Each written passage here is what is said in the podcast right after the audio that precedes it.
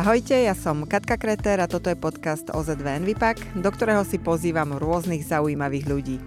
Spoločne sa rozprávame nielen o odpadoch, ale aj iných pútavých ekologických témach. Tak ak ste ekonačencami alebo vám jednoducho záleží na našej planéte, neváhajte si nás vypočuť a začať odoberať vo vašej obľúbenej podcastovej aplikácii. Čoskoro tu máme Vianoce a preto aj naša dnešná téma bude Vianočná.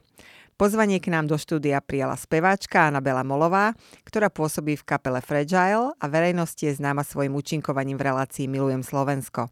Spolu sa porozprávame nielen o speve, ale aj o tom, ako a kde zvykne tráviť najkrajšie sviatky v roku a tiež aký má vzťah k prírode a životnému prostrediu. Ahoj Anabela. Ahoj, veľmi pekne ďakujem za pozvanie a zdravím všetkých poslucháčov. No tak začneme rovno Vianočnou témou. Mm-hmm. Máme tesne pred Vianocami, tak sa poďme o nich porozprávať. Mm-hmm. Tvoj otec pochádza z Etiópie a mama zo Slovenska. Ako sa u vás doma zvykli oslavovať tieto sviatky? A ako možno sú rozdiely medzi našimi Vianocami a tými v Etiópii? Ocino je na Slovensku dlhšie, ako bol uh, časť svojho života v Afrike, takže on je vlastne Slovak, iba tak nevyzerá. Určite má veľmi veľa takých zakorenených uh, zvykov, ktoré má rád z Etiópie, ale tak teda tým, že žije na Slovensku už veľmi dlho, tak uh, všetko vlastne robíme po slovensky, dá sa povedať. Ale ocino si veľmi rád zapne etiópsku hudbu pri varení a tak si akože pospomína. Dosť veľký rozdiel je v tom, že etiópčania majú iný kalendár a sú pravoslavní a Vianoce sa vlastne oslavujú až v januári. Mm-hmm. Takže on si to vlastne užíva dvakrát. Mali sme párkrát takú komunitu etiopčanov, ktorí žijú v Československu. Dokonca ja som sa v tom trošku angažovala, že som to trochu organizovala a robili sme také malé stretnutia. Teraz to už úplne nefunguje, lebo veľa tých ocinových kamarátov z jeho generácie sa buď odsťahovali, alebo proste žijú inde a tak ďalej. Takže už to úplne nejde, ale ocino vždy zavolá celej rodine, zavolá svojim krajanom, ktorí tu niekde v okolí žijú, niekedy sa s niektorými navštíví, zapne si hudbu, mamina mu niekedy pomôže, že navaria etiópske jedlo, také akože uh, je to taká snaha, aby to bolo to etiópske jedlo, lebo nemáme všetky tie súroviny potrebné.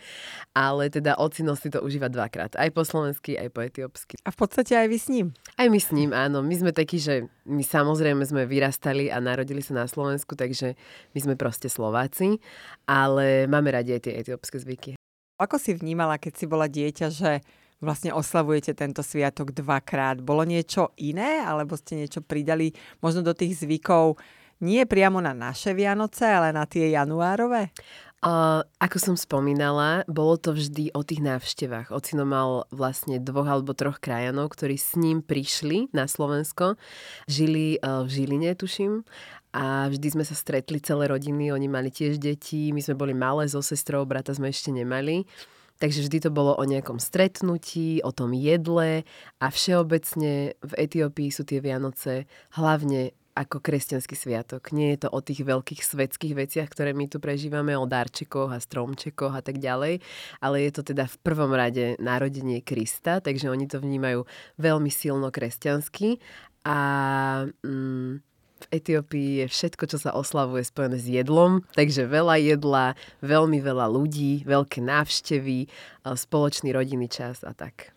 No takže Vianoce ako majú byť. Áno. My sme to mali radi so sestrou, lebo uh, vlastne tie deti tých otcových krajinov boli väčšinou v našom veku. Mm-hmm. Takže my sme tam mali takú partiu a proste vždy tam hrala tá etiópska hudba a teraz vlastne ja mám 29 rokov a doteraz si to pamätám, že keď som mala 4-5 rokov, tak sme vždy chodili v januári k tým ocinovým kamarátom. To je skvelé inak, že natiahnuté tie sviatky mm-hmm. o, o niekoľko, niekoľko dní či týždňov. Áno, áno. Eh, keď si ale mm, vezmeme klasické Vianoce, ktoré hovorí, že ste aj vždy oslavovali mm-hmm. v decembri, tak uh, aké sú tvoje, ak máš vôbec nejaké obľúbené, či už vianočné tradície alebo spomienky spojené s týmto sviatkom? Ja už teraz mám vlastnú domácnosť, takže už je to také pozliepané, že aj priateľové nejaké tradície sme spojili s tými mojimi. Ja som doslova uchylák na vianočnú výzdobu, že ja by som s mojimi zásobami dokázala vyzdobiť domácnosť všetkých v našej bytovke. a to mám po mamine, lebo mamina je tiež taká. A my to máme také klasické. Ja musím mať kapra vypraženého. Máme kapra, šalát a Také klasické, myslím si, že nemáme nič špeciálne. Ja som spevačka, môj priateľ je tiež muzikant, gitarista, takže u nás je to tiež, že od rána proste nám hrá nejaká vianočná hudba a, a tak. Obaja sme tak rodine založení, takže všetky tie dni trávime s rodinou väčšinou. Museli ste robiť nejaké kompromisy? Že, ja neviem, priateľová rodina zvykla je šošovicovú polievku, vy kapustnicu. Toto bolo jediné šťastie, pretože my máme kapustnicu, čo viem, že na kysúciach sa jedáva kapusnica, to sme mali od maminy. A priateľ tiež bol zvyknutý na kapusnicu, ja by som nemohla mať čošovicu na Vianoce, ja musím mať kapusnicu, tak to bolo šťastie, že v tomto sme sa zhodli. Ale mali sme veľký rozdiel, že my držíme pôst doma, mm-hmm. že naozaj aj cez deň nejeme a večer sme mali kapusnicu vlastne iba takú vodu z kapusty. Mm-hmm. A ja to mám naozaj rada, že pre mňa to nebolo utrpenie, že teraz musím jesť takú riedku kapusnicu. A on je zase zvyknutý na takú, že lyžička stojí v tanieri, ke, keď si to naložíte. Tak v tom sme museli spraviť kompromis a ja som sa prispôsobila, ale um, to sú také maličkosti. Ja ak môžem z nášho súdka mm-hmm. povedať, tak ja varím niekoľko polievok. Teraz oh, strávime tak... aj s mojimi rodičmi mm-hmm. a mojim bratom a jeho rodinou Vianoce.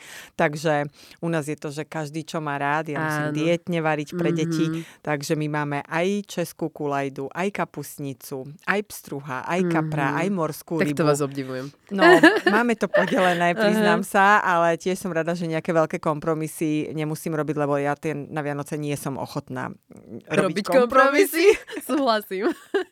Vianočná večera, uh, hovorili ste, že ste mali takú, taký ten pôstny deň vždy na uh-huh. Vianoce a no, prišla Vianočná večera. Uh, mali ste nejaké také tie klasické zvyky počas Vianočnej večere, ako ja neviem, rozkrajovanie jablčka alebo niečo podobné? Na, toto, presne toto rozkrajovanie jablčka je pre mňa neznáma. To som ob objavila vlastne až pri mojom priateľovi, že mi povedal, že ideme rozkrajovať. A myslím, že mamina to začala robiť posledné roky, keď už som bola akože dospelá, ale z detstva si to nepamätám, že sme to robili. Ale máme také klasické, že my sa vždy pomodlíme, a, a mamina alebo ocino nám robili mm, krížik z medu na čelo. Mm-hmm. To bolo pre nás ako deti akože strašná zábava, že celú tú večeru sme mali lepkavé čelo a, a iba sme sa celé z toho proste pomazali, lebo vždy sme sa chytili rukou toho a mali sme to potom všade.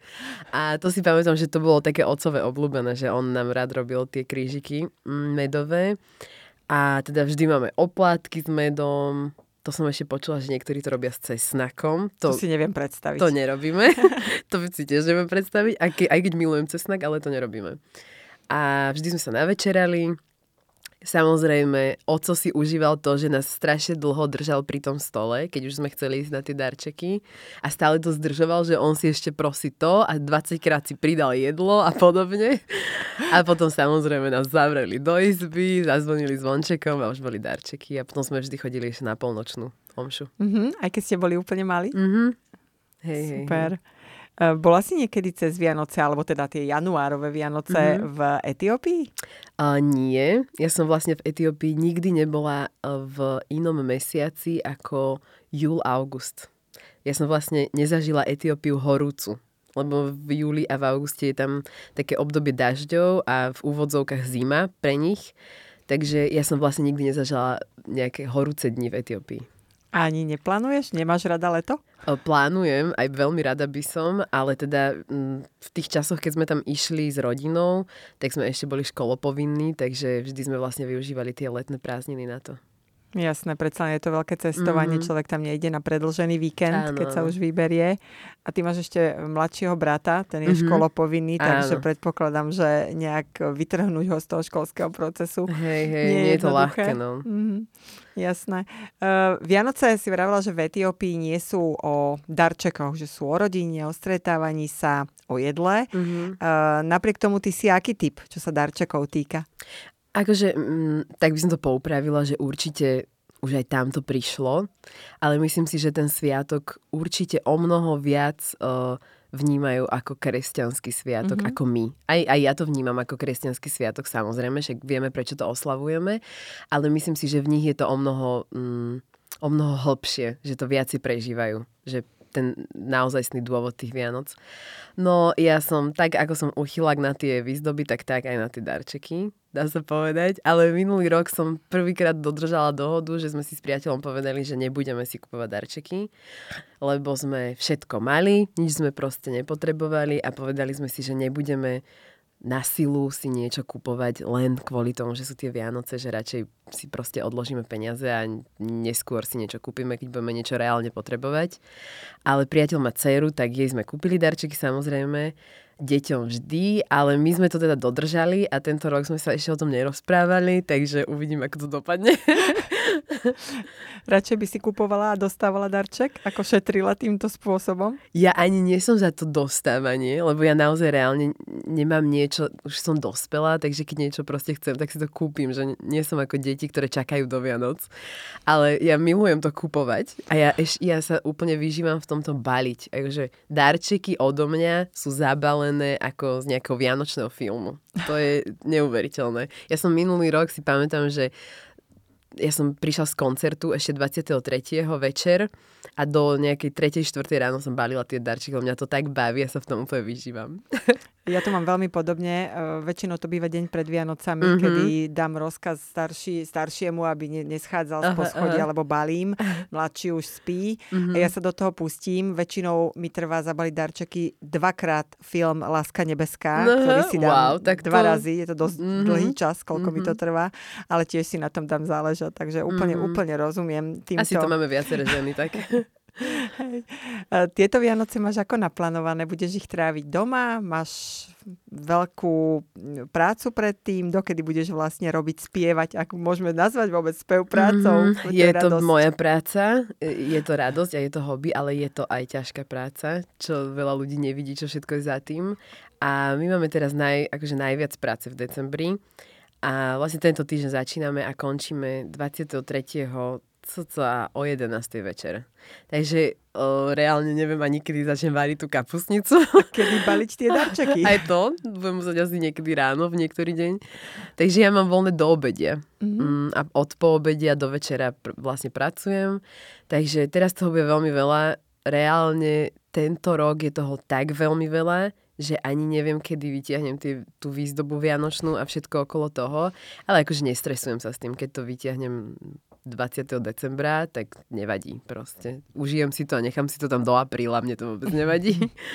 A mm, ten, ja tým, že mám vlastnú domácnosť, že žijem s priateľom, tak uh, ja veľmi rada tú štedrú večeru pripravujem sama. Ale rodičia stále nás volajú, že aby sme prišli k ním, ale ja to mám strašne rada, keď sme u nás doma. Takže budeme u nás a aj s priateľovou dcerou a potom pôjdeme k jeho rodičom, k mojim rodičom a už tak po rodinách. Máte návštevy rozdelené alebo naplánované na návštevy? Máte e, prvý a druhý sviatok Vianočný alebo to stihnete v ten jeden deň? Nemáme to naplánované, ale tak sa to nejak zaužívalo, lebo priateľovi rodičia žijú dve ulice od nás, takže po štedrej večeri ideme väčšinou k ním. A, a moji rodičia dokonca boli u nás. Že nie my mm-hmm. u nich, ale oni boli u nás na prvý sviatok Vianočný. Takže budeš mať aj tieto sviatky trošku vyfúknutie po tom pracovnom nápore? No, ja to vyfúknutie pociťujem až, až tak 28. 9. keď už sa naozaj nič nedeje, že už nevarím, neupratujem a nič nerobím a iba dojedáme to, čo už je navarené. Ale, ale určite áno, teším sa na to. Keď si bola dieťa, alebo keď ste boli e, so sestrou malé, písali ste Ježiškovi? Samozrejme, to boli veľmi dlhé listy a my sme vlastne boli ešte ten old school, že my sme to písali a potom, keď sa narodil môj brat, tak on už nepísal listy, on išiel do hračkárstva, odkiaľ donesol ten katalóg hračiek a tam zakruškoval, že čo si prosí. To bolo namiesto toho listu. A ešte to bolo tak, tuším, rozdelené, že jedným perom bolo to, čo akože veľmi chce, jednou farbou a druhou farbou, že keby to prvé nemali, tak to druhé môžu kúpiť. Môže byť. Áno. On to, on to už mal také prešpek špekulované, ale my sme so sestrou písali, hej. Nemajú to rodičia odložené, lebo moja mama, priznám, uh-huh. naše listy moja bratové zvykne mať a uh-huh. veľakrát, keď sa stretneme počas sviatkov, tak ich vyhra bez nejakých uh-huh. tajných zákutí a číta skromné listy môjho brata Ježiškovi, uh-huh. ktorý si prosil novú žiarovku do lampičky oh. a podobne. O, nič nehovor, neostalo mu to. Dnes, dnes píšeme Ježiškovi my ďalej, uh-huh. pretože nechceme kupovať niečo, o čom by možno nemal ten človek radosť Mhm, to alebo niečo dobré. navyše. Mhm. Takže my naozaj už ako dospelí, aj naša rodina, bratová rodina, mama s otcom, Mhm. napíšeme listy Ježiškovi, vymieňame si ich moderným e-mailovým spôsobom Mhm, a to je potom sa koordinujeme v rodine čo komu. Jasné, že okrem toho kúpime aj nejaké prekvapenia, ale Mhm. tým pádom sa vyhneme tomu, že kúpime niečo, čo No nepoteší a jasné. čo je možno zbytočné. Takže to len na margo toho, že môj brat už nepíše o žiarovku do Aha, lampičky, že prešlo ho to s detstvom. Hej, teraz si to vynahrádza asi. Hej. E, S Vianocami sa ti spája aj nejaká konkrétna pieseň, ktorú nemusíš že spievať, ale že máš veľmi rada a tá ti evokuje, že to sú Vianoce? Ja milujem klasiku Tichú noc. Pre mňa to je úplne nádherná skladba. A ešte o to viac, odkedy spievam vo Fragile, oni majú takú krásnu úpravu toho spravenú. A ja dokonca spievam solo v tej skladbe a ja to milujem. Spievame to vždy až tak 22. 23. Dovtedy to nespievame, takže Mhm. ja sa vždy na to strašne teším. Ja milujem Tichú noc.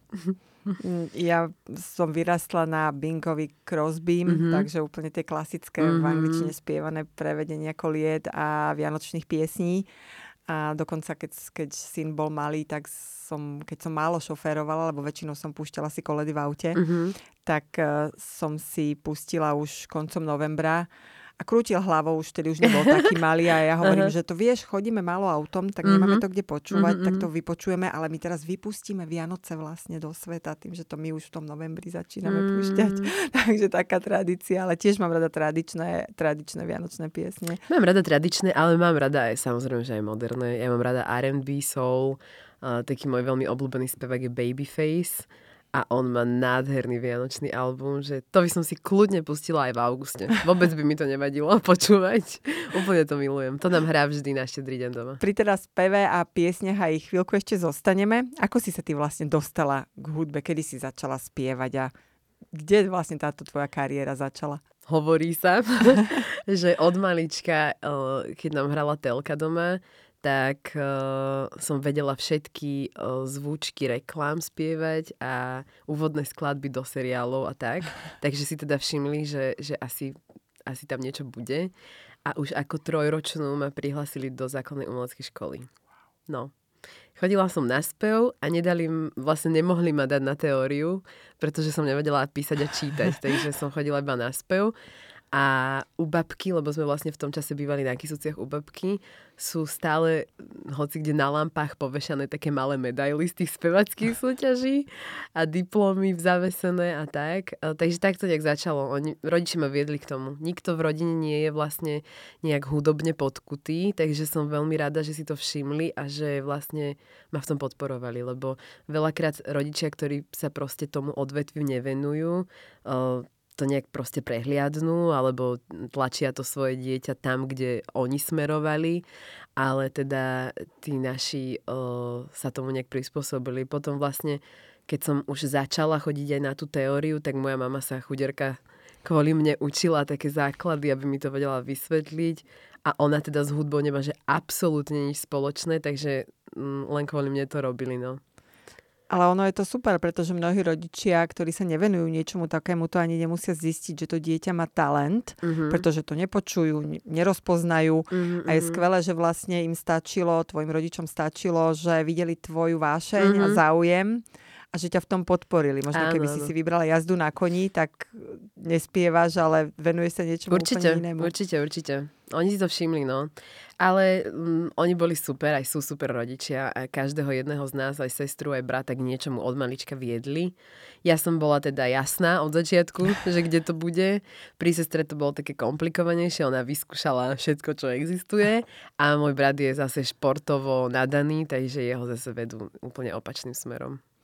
Kedy si prestala brať spev ako hobby, ako niečo, čo robíš rada a povedala si si, že sa mu chceš naozaj profesionálne venovať?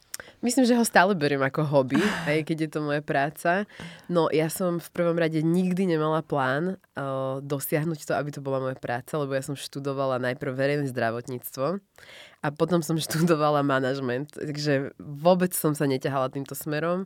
Ani na strednú školu, vlastne som chodila na gymnázium, nechodila som na konzervatórium a bol to pre mňa taký úplne iný vesmír. Ja som si stále myslela, že, že, že akože, nie, že na to nemám, ale že to musí byť proste človek, ktorý žije v tom prostredí, že aj rodičia musia byť akože hudobne nadaní a musí sa stretávať s ľuďmi takými a tak. Ja som to proste mala tak inak v očiach zadefinované a potom to vlastne sám život nejak tak zariadil, že, že, že ma to začalo živiť.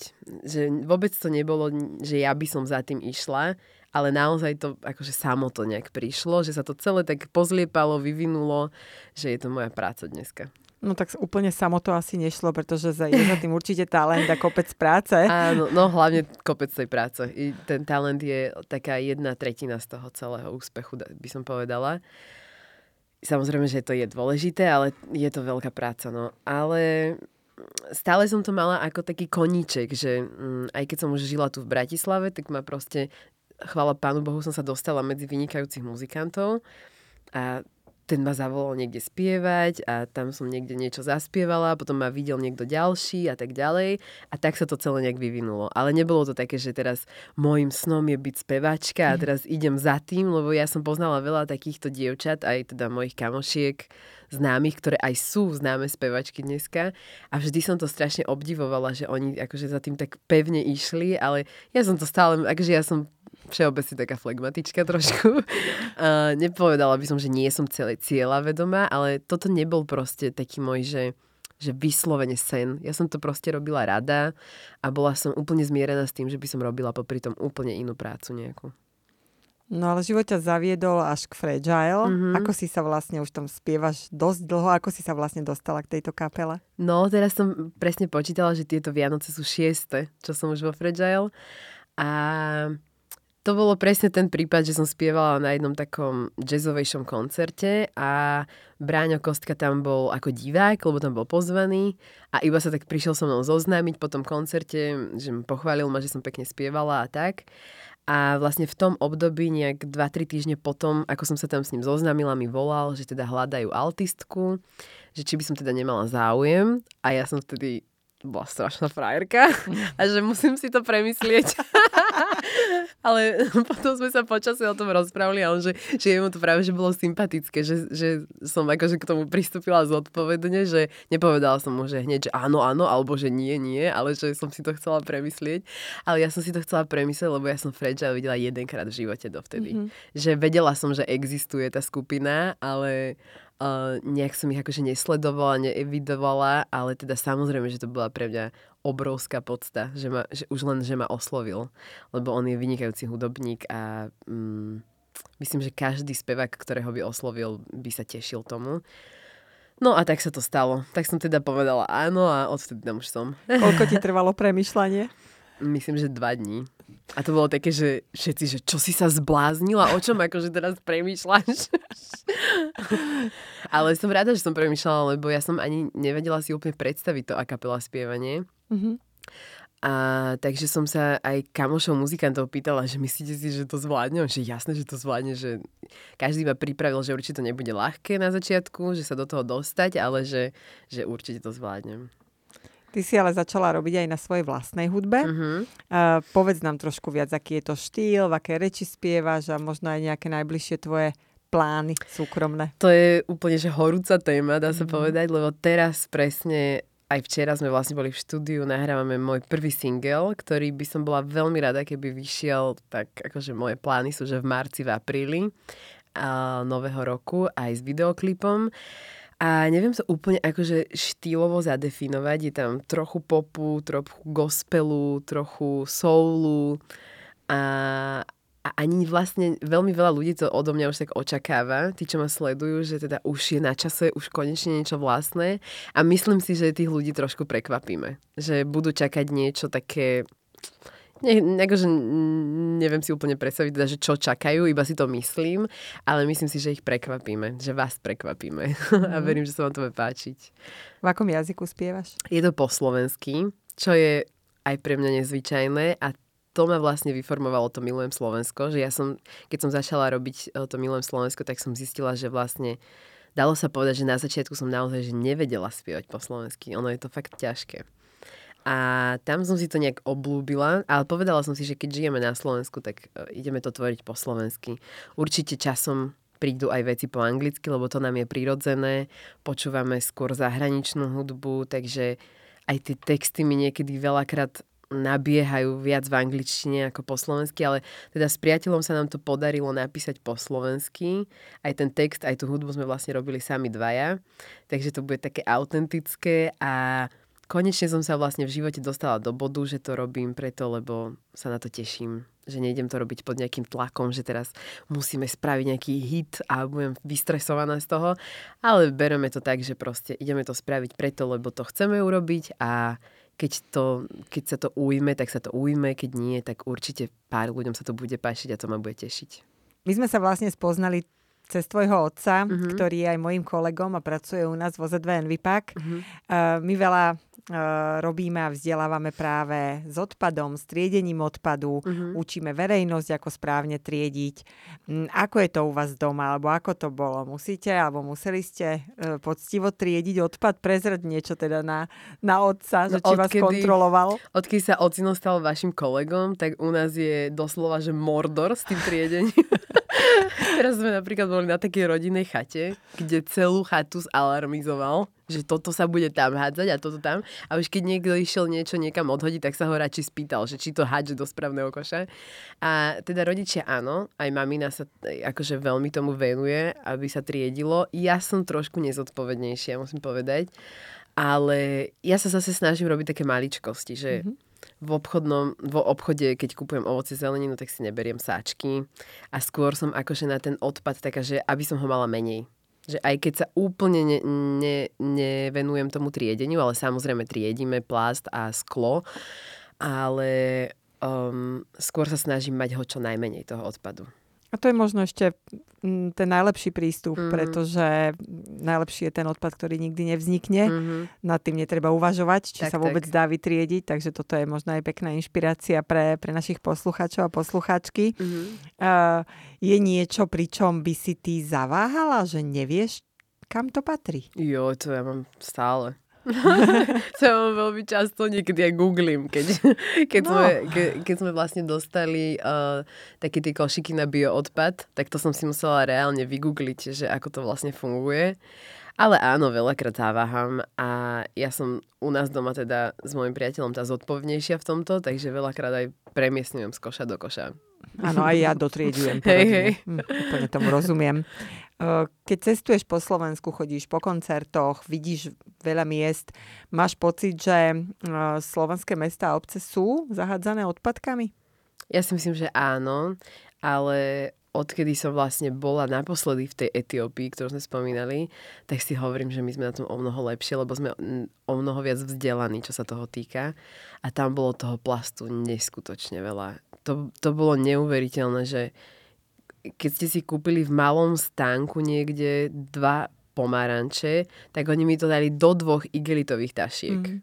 Všade boli igelitky, všade boli plastové flaše, strašne veľa toho bolo, ale samozrejme tam je o mnoho väčšia hustota obyvateľstva, takže sa to týka aj toho určite.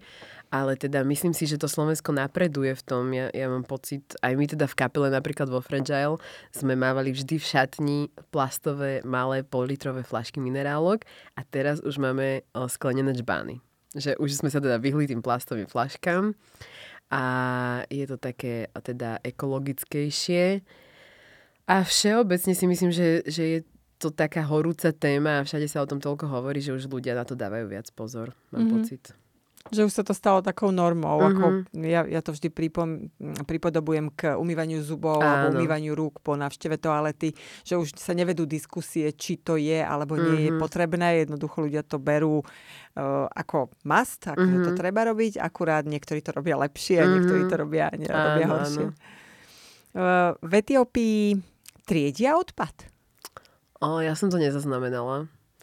Tak uh, moja babka žije v takej tej, dá sa povedať, že strednej vrstve, mm-hmm. kde si nemyslím, že vôbec na takéto veci myslia. Mm-hmm. Že mm, oni veľakrát dobre, ja som dala príklad tých igelitových tašiek, určite ju nepoužijú raz. Mm-hmm. Že je to také, že oni tie veci odkladajú a veľakrát ich ešte použijú, ale ja som si nevšimla teda, že sa tam nejak o, triedi odpad. Samozrejme, bola som tam naposledy pred 4 rokmi, ak sa nemýlim, takže možno, že sa tam veci zmenili, ale teda ja som to nezaznamenala. Ja si všímam kontajnery, triedenie mm-hmm. počas cestovania, lebo je to už taká profesionálna deformácia. Mm-hmm. A tiež samozrejme sú krajiny, kde som rada, že tie odpadky sú v koši. Mm-hmm. Že nie sú na zemi. Takže v takom prípade jasné, že človek upustí od nárokov áno, áno. Na, na veci, na ktoré sme my možno zvyknutí.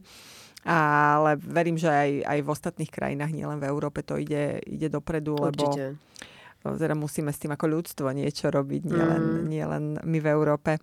Uh, možno taká uh, posledná novoročná otázka. Uh, dávaš si novoročné predsavzatia? Dávam. A iba jedenkrát sa mi podarilo splniť. tak to máš 100% úspešnosť oproti no. mne, ja si načo nedávam. ja si dávam a týkalo sa to toho môjho schudnutia mm. a mhm. vlastne to, že sa mi podarilo schudnúť, bolo to novoročné predsavzatie pred Teraz to vlastne budú dva roky, odkedy sa to stalo, že som si dala to predsavzatie, takže to sa mi podarilo. Inak som to veľakrát skúšala a nikdy sa mi to nepodarilo. si možno aj v tomto vzorom pre ľudí okolo seba, tým, že ťa poznajú a vnímajú. E, obracajú sa ťa na, na teba ľudia s otázkou, ako sa ti to podarilo a inšpiruješ ich? Áno, ja som to vlastne... Mm, ja som to nejak zverejnila na tom mojom Instagrame, keď som už mala dole nejakých 20 kg že už si to niekto akože začal trochu všímať, že vyzerám trochu inak. A vtedy sa to tak spustilo, že strašne veľa žien, teda hlavne mi začalo písať a mám tam inak celkom takú komunitu e, žien, ktoré sa s tým buď trápia celý život, alebo ich to zaujíma, alebo, veľa, alebo ich to proste len baví, lebo som tam veľakrát dávala aj také inšpirácie na jedlo a také mm. veci. Takže Áno, obracajú a je to pre mňa veľmi uh, milé a uh, veľmi si to cením, že mi niekedy niekto napíše, že vďaka mne, že som ho motivovala, schudol 10 kg a začal sa inak stravovať a tak, to je veľmi pre mňa motivujúce. Ale ja sa trošku vyhýbam tomu dávať ľuďom rady, lebo ja nie som žiadny profesionál. Mne sa to vlastne podarilo, tak dá sa povedať, že svoj pomocne. Nemala som ani trénera, ani nejakého vyživového poradcu, ani nikoho a nechcem niekomu radiť, lebo je to podľa mňa trochu nebezpečné a každý človek to má úplne inak, takže tomu sa trošku vychýbam, ale samozrejme, že veľmi ma teší, keď mi niekto napíše, že som ho motivovala. Tak verím, že keďže sa blíži nový rok a viacero našich poslucháčok a poslucháčov si bude dávať predsavzatia, mm-hmm. možno sa pozrú na tvoj Instagram a nájdu tam inšpiráciu a odhodlanie. Mm-hmm. A ja ti veľmi pekne ďakujem za rozhovor, za odpovede o vašich Vianociach, mm-hmm. aj o triedení odpadu a želám ti teda, aby si prežila tieto posledné dni pred Vianocami plné síce práce, ale krásnej, čo najšťastnejšie. Ďakujem ešte raz za pozvanie a taktiež všetkým prajem krásne Vianoce. Ďakujem. A ďakujem aj vám, že ste nás počúvali a ak sa vám náš podcast páči, budeme radi, keď si nás vypočujete aj na budúce. Prípadne nás začnete odoberať na Spotify či inej podcastovej platforme, aby vám neunikli nové epizódy.